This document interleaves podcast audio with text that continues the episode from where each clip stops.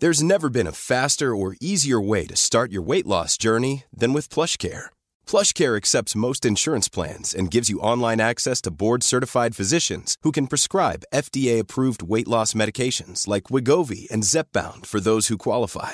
Take charge of your health and speak with a board-certified physician about a weight loss plan that's right for you. Get started today at plushcare.com slash weight loss. That's plushcare.com slash weight loss. plushcare.com slash weight loss. Good morning. This is Brooke Howard with the Daily Beast. It's Tuesday, November 17th, and these are the top stories the Cheat Sheet team is watching right now. No one really believed President Trump would spend the last couple of months of his presidency being diplomatic and sitting innocently in the corner. But now he's seemingly bracing for war. Trump reportedly asked advisors last week about the possibility of launching a strike against Iran as the Middle Eastern nation continues to stockpile enriched uranium. A leaked UN document showed that the country's stockpile of the material, which is used in nuclear weapons, has increased tenfold in volume. In response, Trump reportedly asked for missile strike options. But as he prepares to leave the White House in January, advisors reportedly convinced Trump that an attack would be foolish, and they supposedly left the meeting under the impression that he was no longer considering the risky missile attack. But here we are. The website for one of the Trump campaign's lawyers admits that Joe Biden won the election in Pennsylvania. The site for Law admits that, in its own words, quote, Joe Biden has successfully claimed the role of the 46th president of the United States. The Harrisburg practice that Trump campaign lawyer Mark Scaringi co founded with his wife refers to Biden as the president elect in a post about tax plans under the Democrats' leadership. The Republican lawyer took over the campaign's ballot case in the Keystone state after three other attorneys withdrew from it Monday. Last week, lawyers from another firm, Porter Wright, also abandoned the case. The shaky lawsuit is intended to stop the certification of election results in Pennsylvania claiming it was unfair that voters in some Democratic leaning counties were allowed to fix ballot mistakes. Biden's White House is starting to take shape. Congressman Cedric Richmond will soon be trading his job in the U.S. House of Representatives for one in the new administration. The Louisiana Democrat, whose district includes most of the city of New Orleans, is expected to vacate his seat to take a job with the president elect. Bloomberg News reports that Richmond will have a senior level position that will, quote, include public engagement. The former leader of the Congressional Black Caucus, Richmond endorsed Biden early in the primaries and was a national co chair of his campaign. It's about time.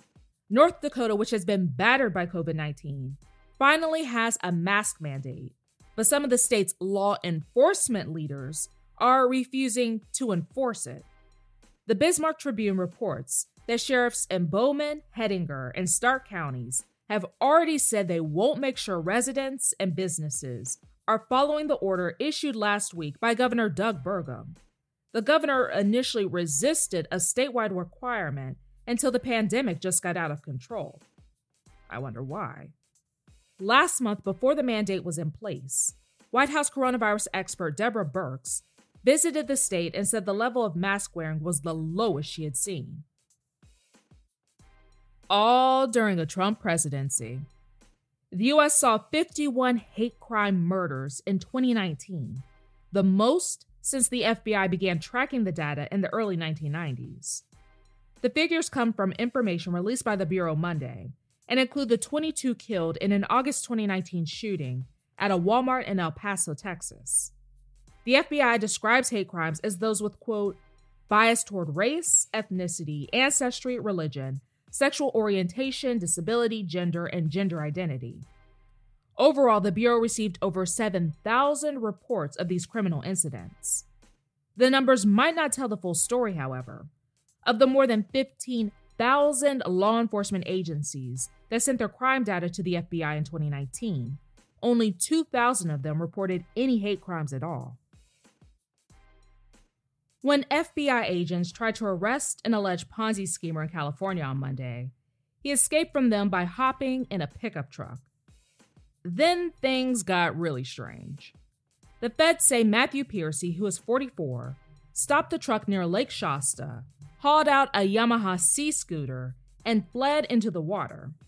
The Sacramento Bee reports that Piercy spent 30 minutes in the reservoir, sometimes underwater.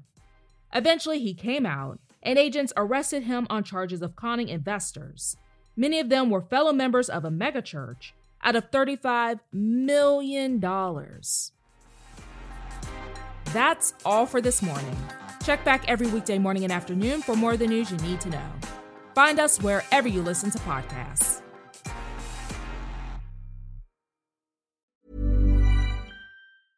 Hey, it's Paige DeSorbo from Giggly Squad. High quality fashion without the price tag? Say hello to Quince.